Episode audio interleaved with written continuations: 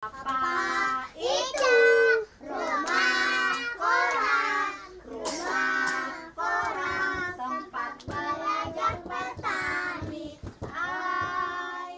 Untuk apa berpendidikan tinggi tapi ujung-ujungnya jadi petani. Tetapi bagi saya tentu itu hal yang sangat menarik, hal yang tentu menjadi tantangan yang harus diperjuangkan.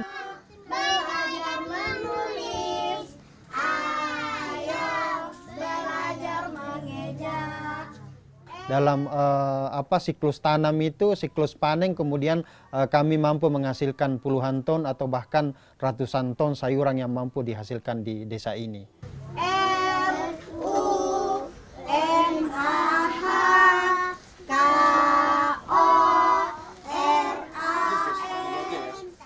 Jadi eh, pemuda desa bersama dengan banyak petani di desa bagaimana melahirkan produk dari desa. Jadi dari desa untuk Indonesia.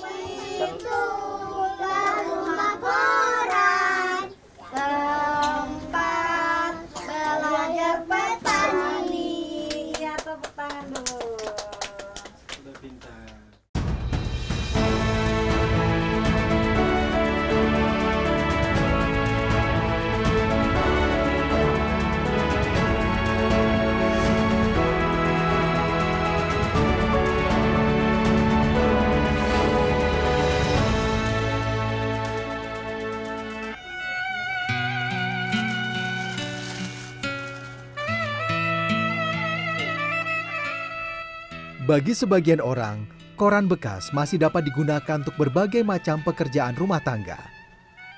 Tak sedikit juga yang membuang koran-korannya setelah selesai dibaca.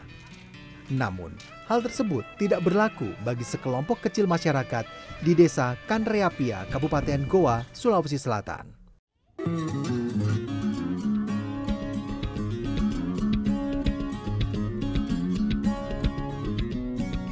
Di sini, koran-koran bekas dikumpulkan untuk ditempelkan di dalam sebuah pondok kecil yang digunakan sebagai ruang baca untuk anak-anak petani. Ruang baca ini diberi nama Rumah Koran. Rumah Koran didirikan oleh Jamaluddin Daeng Abu bersama rekan-rekannya pada 2014. Pada awalnya, ia mendapatkan koran bekas dari kantor-kantor pemerintahan dan swasta di Kabupaten Goa. Lulusan Magister Manajemen Universitas Muslim Indonesia Makassar ini menyediakan wadah pendidikan bagi anak-anak petani di desa Kanreapia. Pondok kecil yang sebelumnya dibangun oleh orang tua Jamal dan digunakan sebagai kandang ternak, diubah menjadi tempat anak-anak petani desa belajar membaca dan menulis. Menurut Jamal, koran digunakan karena merupakan sumber bacaan yang inspiratif tanpa batasan waktu. Selain itu, tak sulit menemukan koran bekas di daerah Kanreapia.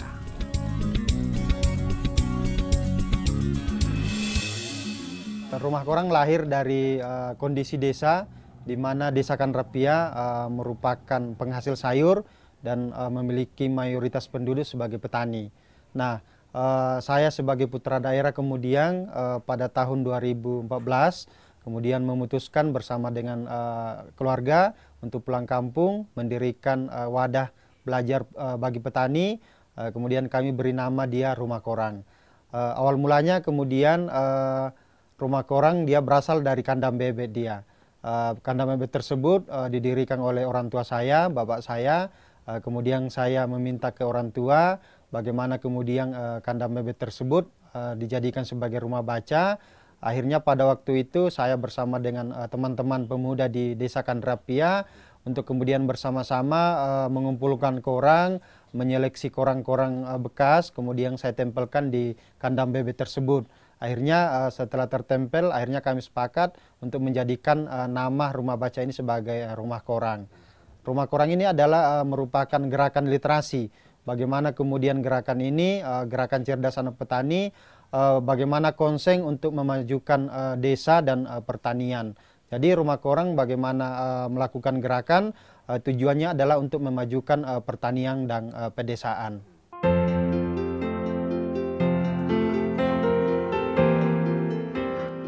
Hingga saat ini, sudah lebih dari 100 anak yang pernah belajar baca tulis di rumah koran. Anak-anak yang belajar di sini kebanyakan berusia antara 5 hingga 10 tahun. Jamaluddin ingin generasi penerus petani di desa Kanreapia mendapatkan pendidikan dengan cara yang sesuai dengan lingkup hidup para petani. Menggunakan alat-alat seadanya, anak-anak bisa belajar sambil bermain di rumah koran. Materi yang diajarkan pun mencakup hal-hal dasar seperti mengenal angka dan huruf dan belajar mengaji. Saya kan khusus di uh, PAUD sederajat ya.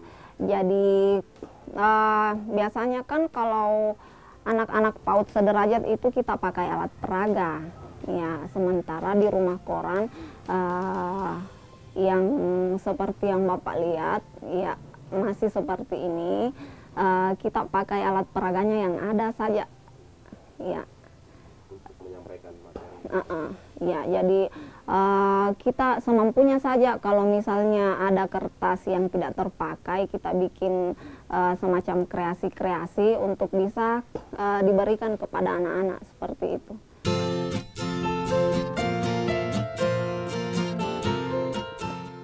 Anak-anak petani juga ditanamkan rasa kepedulian untuk menjaga kebersihan dan kelestarian lingkungan.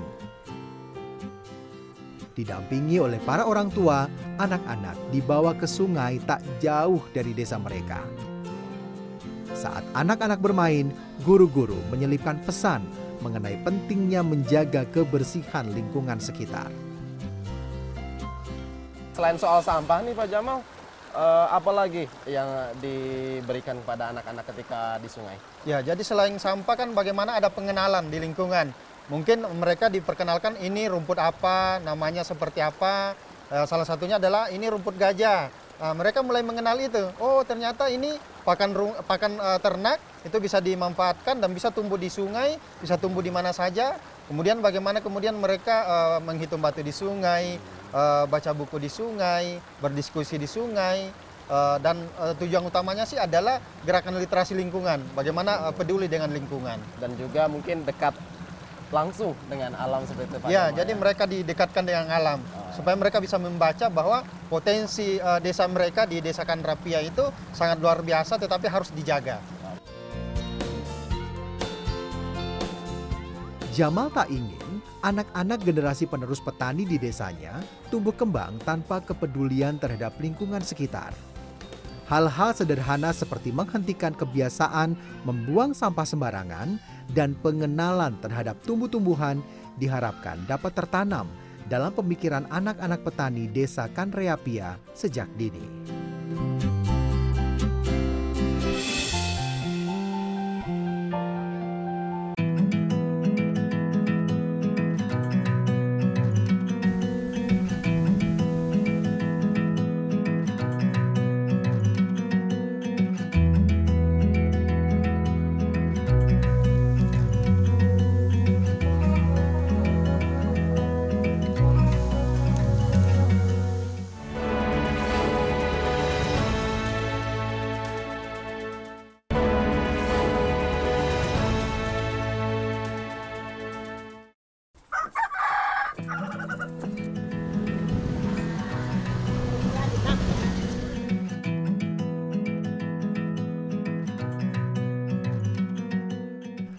Terletak di ketinggian 1.600 meter di atas permukaan laut, di kaki Gunung Bawah Karaeng, Desa Kanreapia memiliki potensi besar di sektor pertanian. Dengan luas hampir 1.800 hektar, sebagian besar penduduk desa Kanreapia berprofesi sebagai petani. Tanah yang subur dimanfaatkan warga untuk menanam berbagai jenis sayuran. Komoditas yang ditanam di desa ini adalah kentang, sawi, daun bawang, wortel, dan seledri. Di Sulawesi Selatan, Desa Kanreapia dikenal sebagai salah satu daerah utama pemasok sayuran. Setiap hari, lebih dari 20 ton sayuran dari desa ini dikirimkan ke Makassar.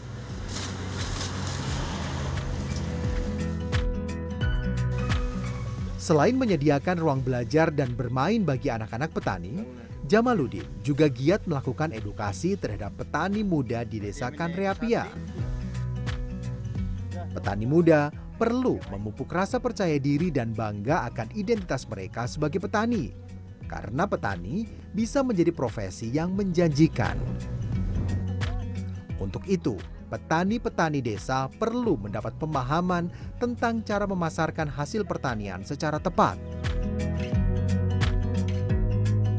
Pria berusia 34 tahun ini ingin ekosistem bertani di desa Kanreapia berjalan lancar dari hulu hingga ke hilir, mulai dari penanaman hingga penjualan. Eh, awal mula sih eh, lucu sih sebenarnya eh, untuk apa berpendidikan tinggi tapi ujung-ujungnya jadi petani.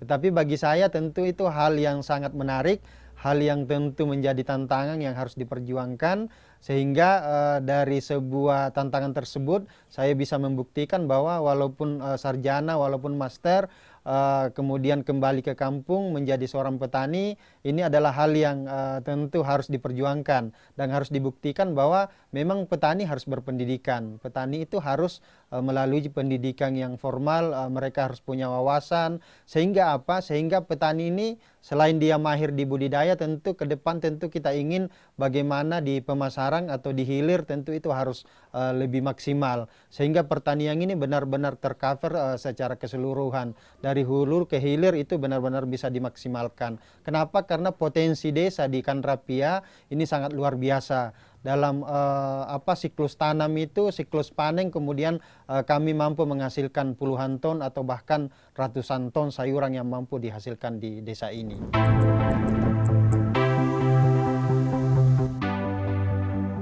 Di sisi lain, petani yang sudah sepuh juga banyak yang belum bisa membaca dan menulis. Hal ini menghambat proses bertani yang baik. Jarang, petani memberikan pupuk tanpa mengindahkan aturan pemakaian, hanya karena mereka tidak bisa membaca aturan pakai yang terdapat di kemasan produk. Kepada mereka, Jamal mensosialisasikan cara menanam dan pemakaian pupuk sesuai dosis yang dianjurkan. Kurang nih Ya, sta set reja. Saya dreji. Set reja. Pemantunya baterolo. Iya, betul. Salah takan nak ke dosisna. Berarti salah berarti Salah ya menjadi biasa tanam-tanamnya tangan nunna vitaminna kakurangi. Oh, Biasa sepira sering. Biasa padan nih. Ini kan dengan kondre tulisan he. Eh, tak dua patungku. Rom patungku kan dari sariangi si kompa. Berarti salah berarti kecampur. Salah injo. Ini menjo rangi minjung kota dua puna nganu tawa. Eh, sempur salu. Supaya gamar tung tanam-tanamnya kan lagi vitaminna. Tene tena nagana. Tena. Tambah minjo.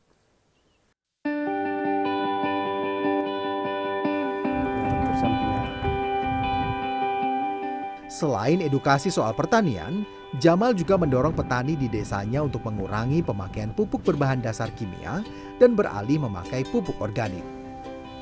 Pupuk kimia dapat membawa dampak yang buruk terhadap tanah, ekosistem pertanian, hingga kesehatan petani sendiri. Diakui Jamal, petani di desanya kerap memilih pupuk kimia karena bisa digunakan secara instan.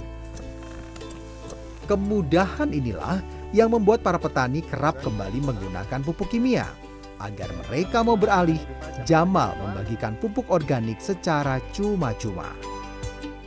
Ini pacana puna organik dipake. Dan nah. kita kos lima, masker, aman iya. Aman.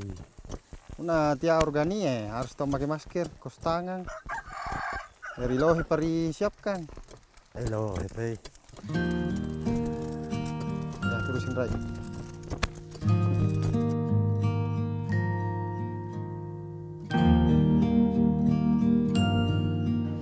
Terlahir di keluarga petani, ayah satu orang anak ini juga ingin mewariskan nilai-nilai hidup tani kepada sang anak. Langkah Jamal menginisiasi rumah koran tak lepas dari dukungan keluarga, khususnya sang istri. Dibaca. Karena kami juga eh, suka kerja sosial, ya intinya untuk masyarakat tentunya. Kemudian untuk eh, saya sendiri eh, intinya pendatang dari sana, saya sendiri eh, ingin melihat perubahan sosial di sana bagaimana, mulai dari sejak eh, pendidikan, kemudian dari sejak eh, keseharian petani di sana. Karena kan petani di sana kebanyakan ada yang buta huruf, maka kami bertujuan untuk mendirikan rumah koran itu untuk mengajak para petani untuk bisa mulai belajar mengejah, membaca sampai lancar. Dan alhamdulillah sampai hari ini para petani banyak kemajuan. Lahir bersama Ketika baru mendirikan rumah koran, Jamal yang berprofesi sebagai petani merogoh kocek sendiri untuk membiayai kegiatan operasionalnya. Seiring berjalannya waktu, dana juga didapatkan dari donatur dan hasil kerjasama dengan berbagai instansi dan korporasi. Rumah koran yang didirikan Jamal sudah menuai berbagai penghargaan dari pemerintah dan perusahaan swasta. Ada juga instansi dan korporasi yang memberikan bantuan seperti bantuan pengadaan toilet di rumah koran dan pupuk organik untuk dibagikan kepada petani.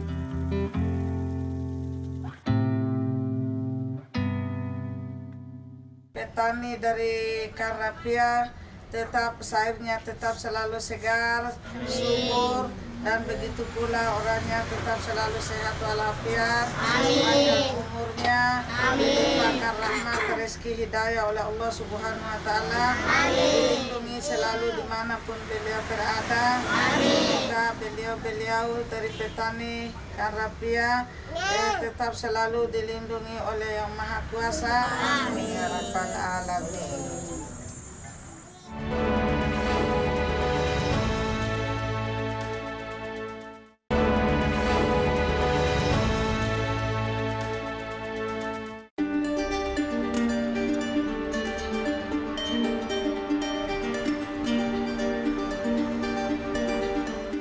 Pandemi COVID-19 juga berdampak terhadap rumah koran. Karena pembatasan aktivitas masyarakat, tak ada aktivitas yang bisa dilakukan di rumah koran. Dalam kondisi seperti itu, sebagai petani, Jamaluddin mencoba membantu mereka yang mengalami kesulitan pangan. Ia menggagas gerakan yang dinamakan sedekah sayur. Para petani di desa Kanreapia memberikan sayur hasil tanam mereka untuk disalurkan ke panti-panti asuhan di Makassar dan sekitarnya.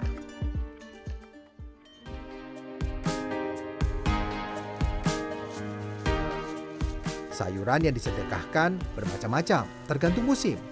Jumlahnya pun beragam. Dua tahun berjalan, jumlah sayur mayur yang terkumpul melalui program sedekah sayur mencapai lebih dari 100 ton. Awalnya, sekali mengumpulkan sayuran untuk disedekahkan, Jamal hanya bisa memperoleh kurang dari 500 kg. Namun, kini dalam sekali pengumpulan, sayur yang disedekahkan bisa mencapai lebih dari satu ton. Sayur-sayur yang disedekahkan biasanya adalah jenis sayuran yang produksinya berlimpah dan sedang mengalami penurunan harga.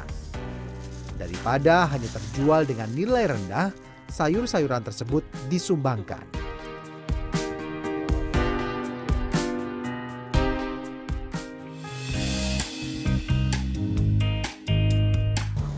Dari desa Kanreapia, Jamal membawa sayur-sayuran tersebut ke Makassar dan membagikannya ke panti-panti asuhan. Targetnya, sedekah sayur dapat didistribusikan kepada 100 panti asuhan yang tersebar di Kota Makassar, Kabupaten Goa, Kabupaten Takalar, dan Kabupaten Maros. Bang Jamal, ini perjalanan dari Kanreapia Ya. ke Makassar biasanya berapa jam? Eh, dia kisaran antara dua jam atau dua jam setengah. Dua jam setengah. Iya. Sambil sudah mengangkut sayur nih, Itu udah mengangkut sayur yang mau dibawa ke panti asuhan. panti asuhan. Nah, itu melalui program eh, sedekah sayur ke 100 panti asuhan. Nah, sayur-sayur itu itu berasal dari banyak petani di dua kecamatan yang ada di Kabupaten Goa. Hmm. Kecamatannya itu eh, pertama Tombolompao, kemudian kecamatan Tinggi Moncong. Tinggi Moncong. Iya. Eh, Siklusnya itu berapa kali? Sebulan sekali kah atau gimana bang? Eh, program ini kami jalankan itu minimal satu kali satu bulan. Tapi eh, kadang kami jalankan satu kali, dua kali, tiga kali, bahkan eh, sampai lima kali satu bulan. Oh bisa lima kali satu Iya. bulan. Tergantung. Tergantung eh, seumpama informasi dari petani ini banyak sayur nih Oke. mau disumbangkan. Jadi eh, kami dengan tim eh, mengumpulkan dari eh, jalan tani ke jalan tani yang lain, mengumpulkan sayur, akhirnya jadi satu mobil begitu. Oh.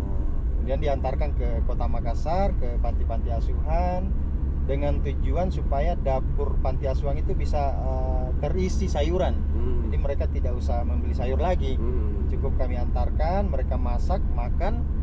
Kan seperti yang eh, kita ketahui di panti asuhan itu kan masih banyak juga usia-usia SD, SMP. Jadi gerakan literasi rumah koran kan nah bagaimana kemudian mereka bisa eh, tercukupi dari sayuran.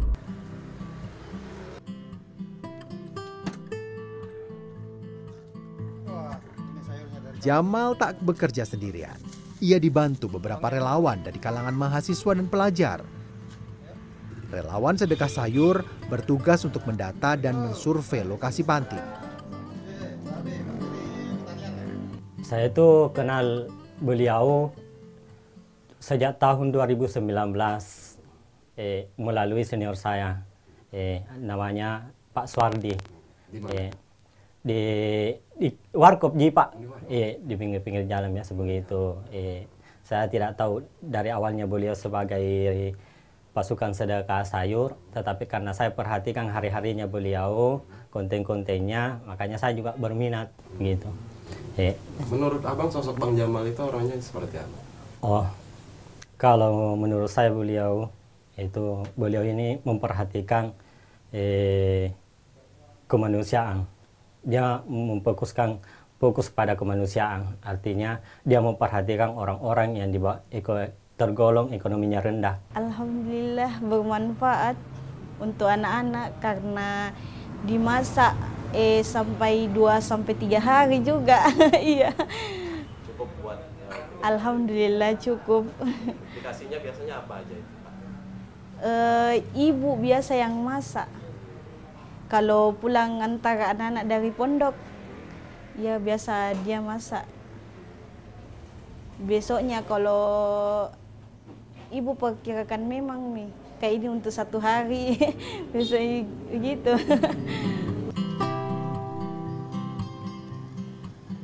Sebenarnya, sudah lebih dari 100 panti asuhan yang sudah disambangi Jamaluddin.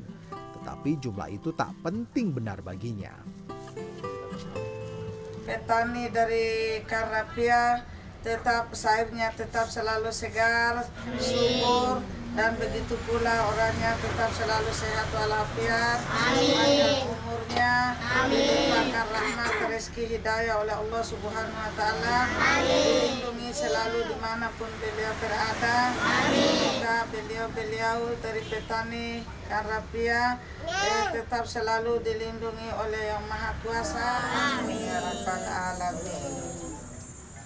Eh, tentu harapan eh, kami ke depan tentu eh, dari tujuan awal adalah bagaimana eh, desa itu bisa maju, pertanian itu bisa maju dan bagaimana kemudian semakin banyak kemudian generasi muda yang eh, mau terlibat. Salah satunya adalah bagaimana program sedekah sayur. Jadi petani dermawan bisa lahir, mereka dapat keuntungan dari hasil budidaya, tetapi mereka juga bisa bersedekah sehingga eh, untuk dunia dapat, akhirannya juga bisa dapat.